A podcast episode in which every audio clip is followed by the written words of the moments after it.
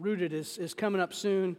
It's a valuable experience. I want to encourage you to sign up for that. Again, it's just one of those things that we have found to be of great value and want to encourage you to be part of.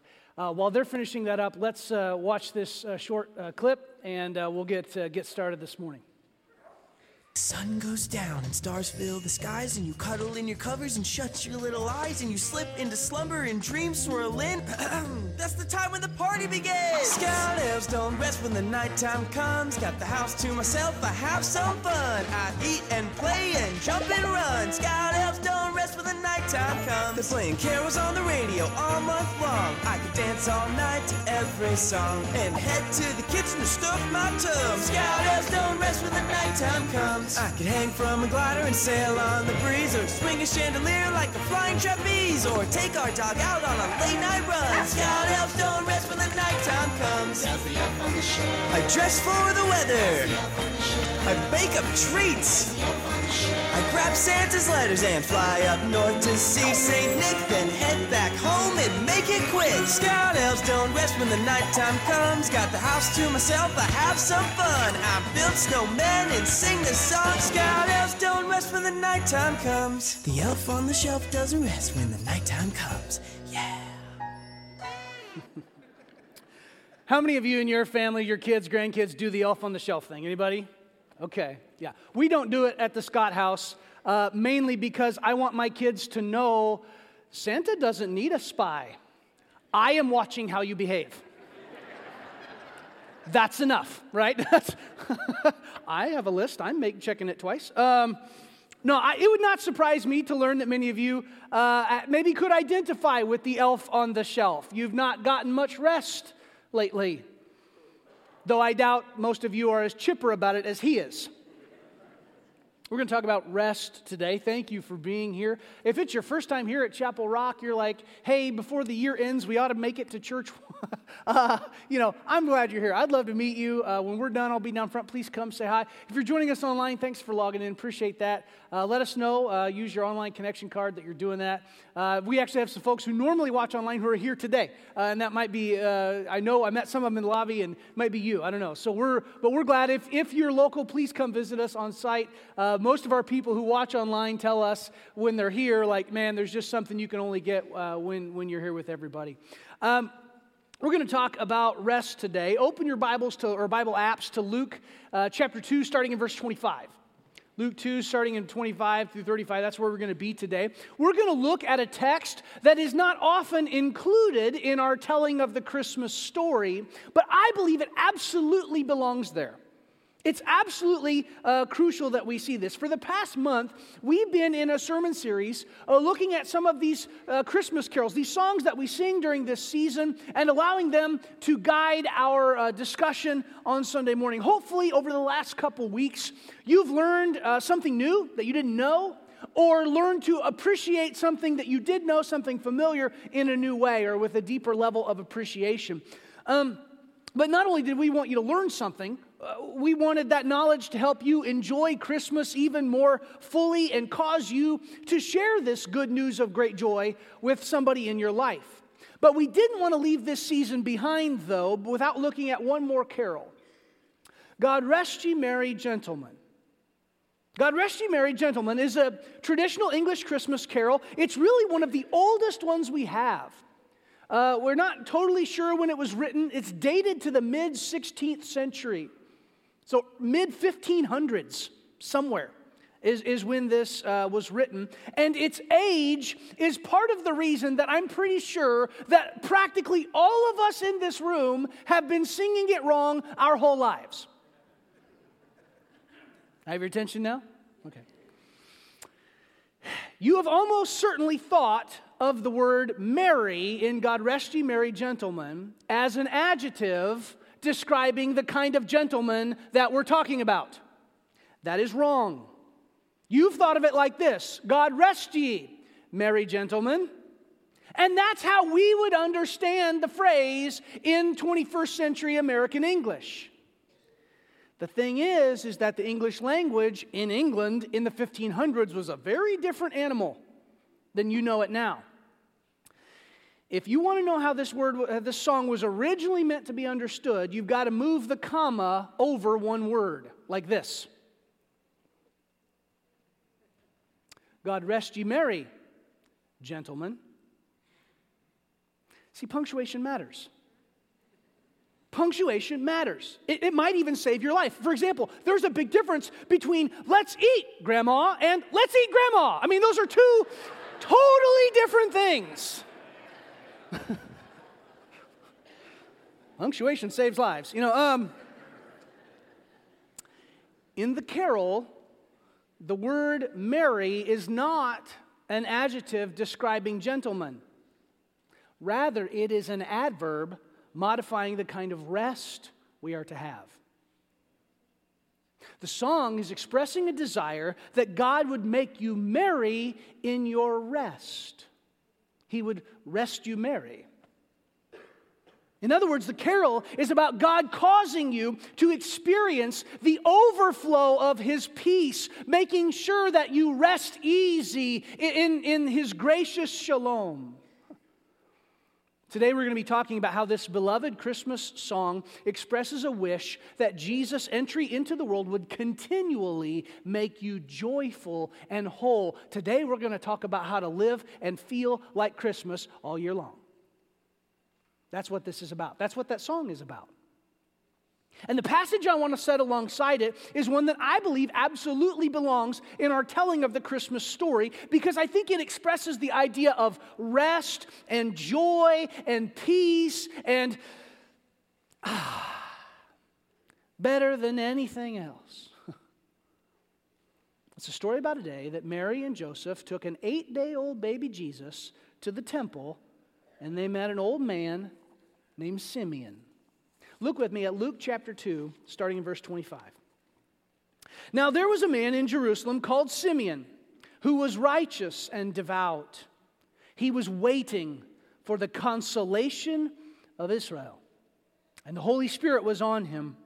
By the way, interesting thing, in Luke's gospel, he talks about the Holy Spirit being on somebody. But Luke, who also wrote Acts, you should pay attention then when he says that the Holy Spirit will be in you. Prior to the day of Pentecost, the Holy Spirit is on. After the day of Pentecost, at the inauguration of the church, the Holy Spirit is in. Not only does punctuation matter, so do pronouns. Okay? The Holy Spirit was on him.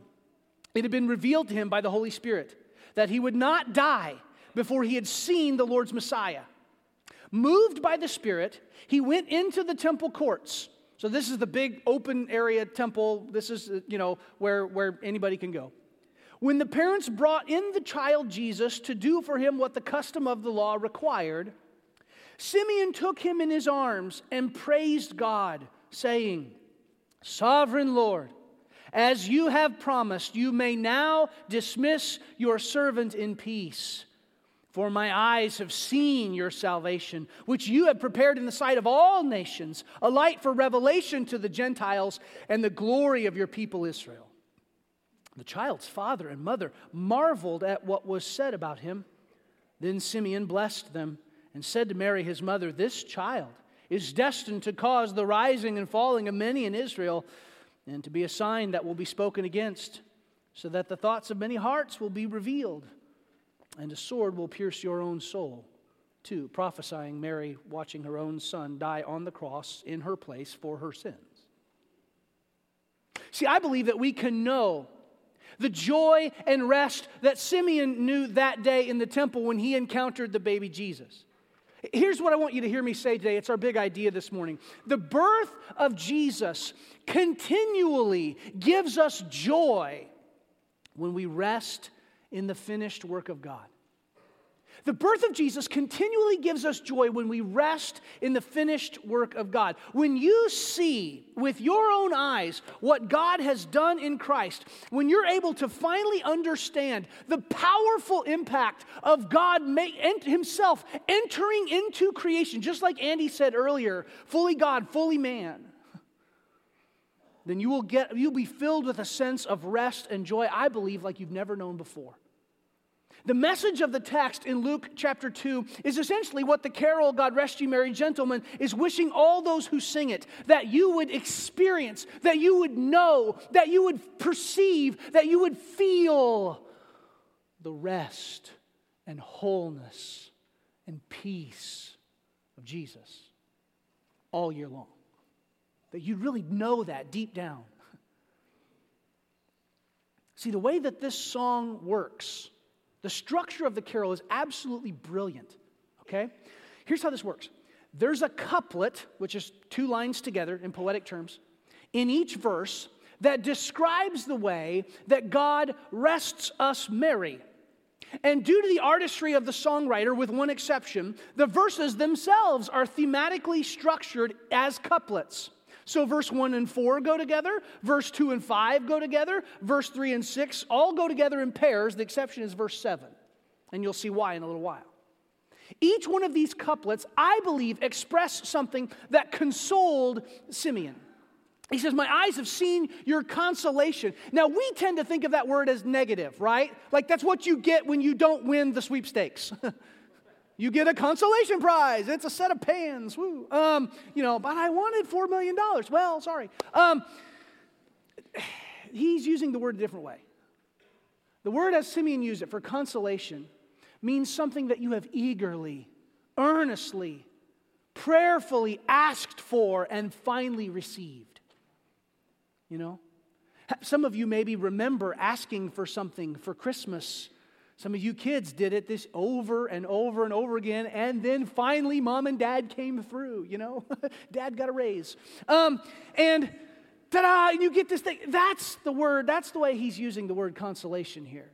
My eyes, it's finally, I'm seeing God do what I've been asking him to do for so long, okay? So each one of these couplets in the song reveals something that consoled Simeon. And they reveal four ways that the birth of Jesus allows our souls to rest merry. Here's the first one. He saves us from Satan's power. We see this in verse 4, or verse 1 and verse 4. So let's look at these. Jesus' entry into the world, it gives us rest. It gives us wholeness because he saves us from Satan's power. We see this in verses 1 and 4. Here's verse 1. God rest ye merry, gentlemen. Now, you'll never sing it the same way twice. Right? You'll pause there and people will be like, you're out of tune. So, God rest ye merry, gentlemen. Let nothing you dismay. Remember, Christ our Savior was born on Christmas Day. This is poetic license. We don't know exactly when. It might have been December 25th. There's actually a growing body of evidence that suggests it very well could have been. Some people say, that date was just chosen to co-opt a pagan celebration. Here's the thing. In the ancient literature, the pagan celebration of Saturnalia never appears in literature prior to 200 or 300 AD. So this idea that the date of Christmas was picked to co-opt a pagan thing, actually some of the more recent research is showing that may not be true. And therefore, that might be the actual that we don't know. We just don't know, okay? So, to save us all from Satan's power, remember Christ our Savior was born on Christmas Day, to save us all from Satan's power when we were gone astray. Oh, tidings of comfort and joy, comfort and joy, comfort and joy. And then in verse 4 says this, fear not then, said the angel. Let nothing you affright. On this day is born a Savior of a pure virgin bright. Here's the couplet. To free all those who trust in him from Satan's power and might.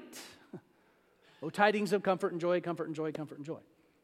Now these verses are about God's response to save us from our enemy Satan. This is what Simeon is praising God for in Luke chapter 2, verse 30. He says, my eyes have seen your salvation. The word salvation there is the word for divine deliverance. That God showed up. Now, kids, it's like this. This is way better than when Batman or Spider-Man rescues somebody out of a dangerous situation and leaves them stranded on a rooftop. Have you ever seen that in the cartoons? You know what I'm talking about, Evan? You know what I'm talking about? They'll rescue them, and they'll drop them on a rooftop, and then fly off. Like, dude, I don't know how to get down. I can't fly. It always bugged me as a kid. Like, get him on the ground at least away from the bad guy. No, God's rescue is even greater. See, the entry of Jesus for Simeon means that God is doing way more than just throwing a parachute to someone falling to their death and saying, hope you figure out how to run that before you hit. Simeon's prayer is tapping into some powerful Old Testament themes, which are way more comprehensive than just, hey, when can we get rid of the Romans? See, when you have gone astray, that's what the Bible is talking about when you sin. When you have gone astray, God saved you because He loves you. And all you have to do is put your trust in Jesus to be saved from Satan's power. Do you understand this? When you trust in Christ, Satan has no power over you. None. When you're trusting in Jesus, Satan's got no influence, no power. Trust in Christ completely nullifies the power of Satan in your life. And Simeon says, that is a consolation to me. It causes his heart to rest merry. The word consoled there, remember, it means to receive something you've earnestly asked for. So and when you have asked and waited for God to act and He finally does that, wow, there are a few things that are of greater comfort and peace-giving in your life than that. But there's a second way that Jesus' entry into the world causes us to rest merry. The second thing is that He inspires devotion. He inspires devotion. And we see this in verse 2 and verse 6. Now, this is a little trickier to pick out in the text, but we really see it in the song. Look at this. I want to, again, show you these two couplets from verse 2 and verse 6. Here's how the song goes. In Bethlehem in Israel, this blessed babe was born and laid within a manger upon this blessed morn. Again, it's poetry. It's rhyming. Jesus was born at night, not in the morning. The text is very clear. Anyway, so here's the couplet. That which his mother Mary did nothing take in scorn. Okay? The idea there is, it's referencing Luke 2:19, where it says Mary, treasured all these things in her heart. That she pondered these things, okay? Tidings of comfort and joy, comfort and joy. And then in verse 6 it says this, and when they, the shepherds, came to Bethlehem, where our dear Savior lay, they found him in a manger where oxen feed on hay. His mother Mary, kneeling down, unto the Lord did pray. Tidings of comfort and joy, comfort and joy. These verses are about Mary's response to what God has done through Jesus. If you go back to Luke 1:46 through 53, you see Mary's song in response to the news that she would be the mother of the Messiah. Even in our text today, you get a sense of Mary's devotion to God. They go to the temple. Jesus is 8 days old. There's a custom in Jewish law about what to do with little boys when they're 8 days old. That's all I'm going to say about that because some of them are here right now. All right? You know. If not, Google it. That's what they go to do. It's their devotion to the law. They're obeying the law of Moses. All right? And at first, that doesn't sound... And then the text says that they marvel about it. Mary and Joseph marveled about what Simeon said about baby Jesus. Well, it's like... Both Mary and Joseph had received angelic visitors, right? I mean, Gabriel showed up to both of them and gave them the inside scoop. Here's what's going to happen. So I have this, why are they wondering? Like, they know, right? Some of you love the song, Mary, Did You Know? She did, right?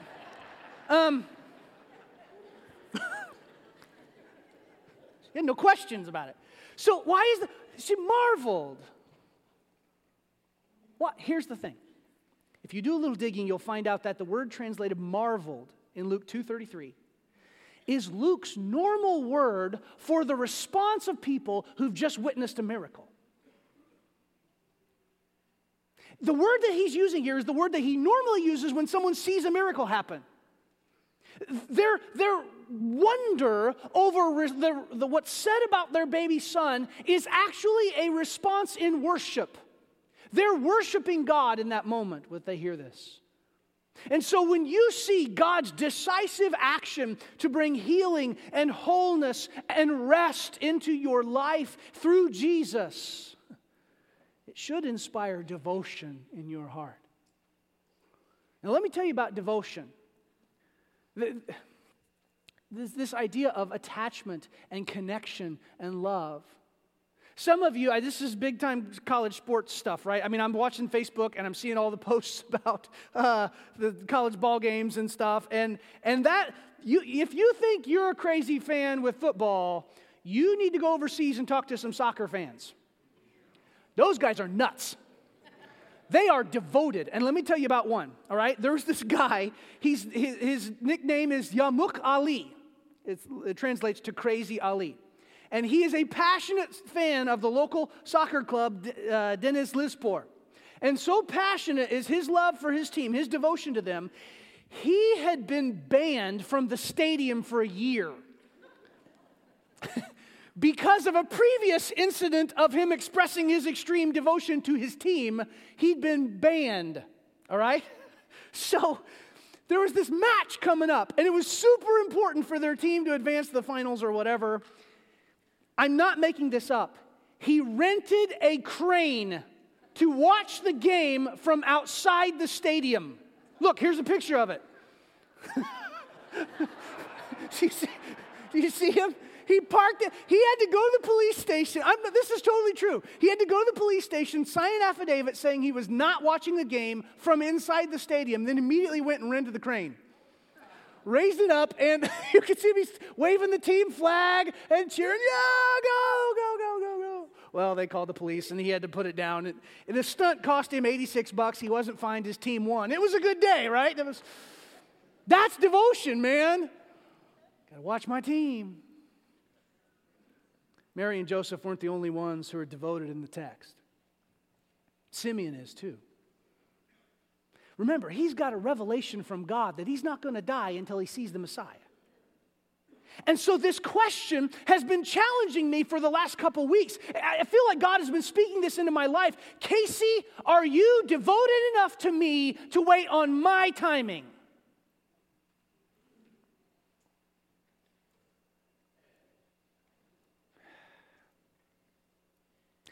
I don't often have a good answer for that question. Because usually, if I'm being honest here, it's kind of my job. No. I don't know. That challenges me. What if God were to say that to you? I am not going to release you from your service until this thing is accomplished. Can you hang in there and be faithful until then? I want to. I feel like the guy in Mark's gospel that says to Jesus, I do believe, help my unbelief. I feel like that sometimes. I'll try. Help me become that devoted to you, Lord. I'm still working on it. And the reason for that is because of the challenge of this next theme in the text. And the third thing, rather, that we see in the carol and the text is that Jesus outranks everything. He outranks everything. We see this in verse 3. We see this in verse 5. See, one of the most significant ways that God will give you rest is when you just get out of the way and let Him outrank everything else in your life. When you let Jesus outrank everything else, you're going to have true and lasting wholeness and peace and rest. Look at verse 3. Listen to verse 3 and verse 5 of God Rest Ye Merry Gentlemen. From God our Heavenly Father, a blessed angel came, and unto certain shepherds brought tidings of the same. Here's the couplet. How that in Bethlehem was born the Son of God by name. Tidings of comfort and joy, comfort and joy, comfort and joy. And then in verse 5, the shepherds at those tidings rejoiced much in mind and left their flocks a feeding in tempest, storm, and wind, and went to Bethlehem straightway, the Son of God to find. O tidings of comfort and joy, comfort and joy, comfort and joy. Now, this third set of couplets is about the response of the shepherds. Other rulers in history, Egyptian, Greek, Roman, had claimed the title, lowercase son of lowercase g, God. But all of them were just play acting, trying to claim a title they didn't deserve. And one truly amazing thing about the birth of Jesus is that God initially gives the message of the birth of his son to, well, not the people you'd expect. He gives it to shepherds.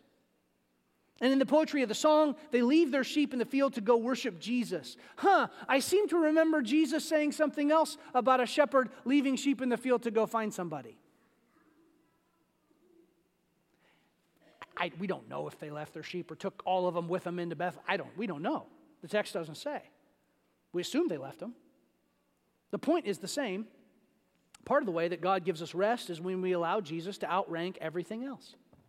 And God will rest you merry when you let Jesus outrank everything else in your life. Let me tell you a story. A guy named Bagas, not his real name. It's been changed to protect his identity. He grew up as a Muslim. He came to know Jesus, who the Muslims call Isa, in 2014, was baptized the following year. Bagas was interviewed by a Christian woman about the reason that he followed Jesus. He said, "It was because of my long, hard, and troubled life, ma'am." And she said, "Well, when you finally decided to follow Jesus, your life wasn't troubled anymore?" "No, ma'am," he said. She said, "Well, what did you do for a living before you followed Jesus?" "I was a trash collector." "Well, what do you do for a living now that you follow Jesus?" "I'm still a trash collector." But looking at the external circumstances of his life, it'd be easy to conclude that his life has not improved since following Jesus. And so the journalist asked him, "So how do you feel after following Isa, Jesus?" "Oh, very different. I feel happy and restful," he said. And then he began to tell her the story. He was a house church leader in his village. House church had about 15 people in it. And one day on the street, he was sharing Jesus with somebody on a street corner, and the authorities witnessed this. They arrested him and every other member in his house church and took them out to a rice paddy, ostensibly to kill them. I wish I could tell you, I don't know what happened to the other 15 people. Bagas refused to return to Islam. That was the threat. We don't know what happened to them, but he refused. And the village elders then forced him to separate from his family, from his wife and kids. He's not allowed to be with them anymore. Kids, can you imagine your dad not being allowed to live with you because he loves Jesus, only because he loves Jesus? There's a man, we'll call him Bagas, that's his life. And so he can only see his wife and kids periodically now, and it's got to be supervised. And so the journalist asked him, "How do you feel about that? You said your life got better. It doesn't look better to me." And he said this. He says, "I never regretted my decision to follow Jesus. I am following him wholeheartedly." You see, the way that... Can you imagine having that kind of peace in your heart? Can you imagine having that kind of rest, that kind of sense that God was at work in you no matter what was going on in your life? That's what Jesus does when you let him outrank everything. When you let Jesus outrank everything else in your life, that's the kind of rest and peace he brings to you. He will rest you merry.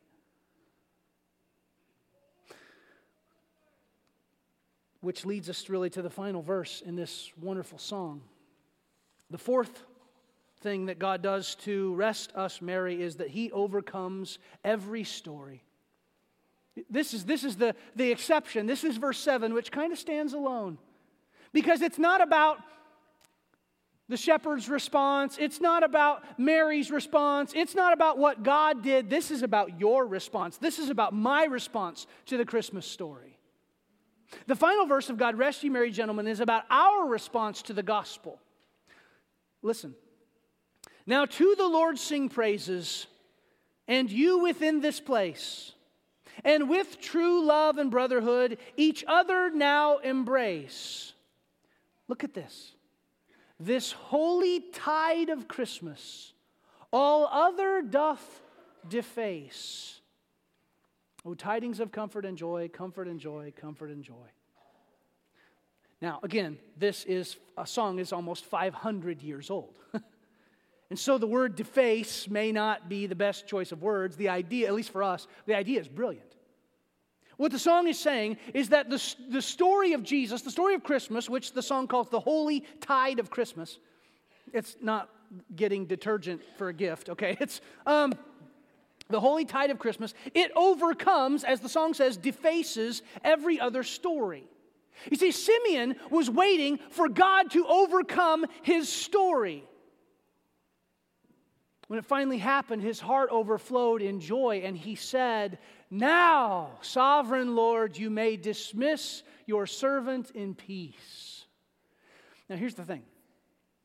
That's how we translate it in English to make sense for us. In the original language of the New Testament, which was written in Greek, you can rearrange words to provide emphasis in a sentence. Okay? And so in the original, it's "now dismiss, Lord." Now dismiss. What he's saying is, now, God, now I've seen, your story has finally overcome my story, God. Now I can be released and have peace. See, I don't think Simeon is saying, okay, now I can finally die in peace. I think what he's saying is, now my story is complete. God has overcome my story. What about you? There's a wonderful book called The Jesus Storybook Bible. Here's a picture of it. Parents, you need to get this for your kids. It's powerful. They just over and over and over again, they show how the Bible points to Jesus in every place. And I want to read you a little bit of one thing. This is how the Jesus Storybook Bible summarizes the Last Supper. It says this. Jesus tells his followers, "This is how God will rescue the whole world. My life will break, and God's broken world will mend. My heart will tear apart, and your hearts will heal." Then later he says, "I won't be with you long. You're going to be very sad, but God's helper will come. And then you'll be filled up with a forever happiness that won't ever leave. So don't be afraid. You are my friends, and I love you." And I don't know about your heart, but mine can rest merry knowing that. Here's what I need you to understand today, and we're done. The birth of Jesus continually gives us joy when we rest in the finished work of God. Simeon got to see part of God's work be finished in his time. And that gave him, to him, that was tidings of comfort and joy. Comfort and joy, comfort and joy. You too will get to see some of God's work be finished in your time. And one day, if you're a follower of Jesus, you'll see it all done and complete. One day, God will turn around the tapestry of history, which has looked so messy and broken and just awful, and you'll see the whole thing. And it'll make sense, and it'll be beautiful, and you'll be able to rest merry in Jesus forever. And so my invitation to you today is this: if you don't know the peace that Jesus gives when you surrender your life to Him, in just a moment we're going to sing together, and I invite you to come to the front and do that today. If you need a prayer, someone to pray with you and for you for healing and wholeness, our counselors will be down front. You can come and receive prayer. If you want to have a conversation with somebody about your story, again, just go to the Next Step room, come down front. As we conclude our Christmas season this year, let's one more time sing of God's desire to rest us merry in Jesus. Would you stand with me and let's sing together?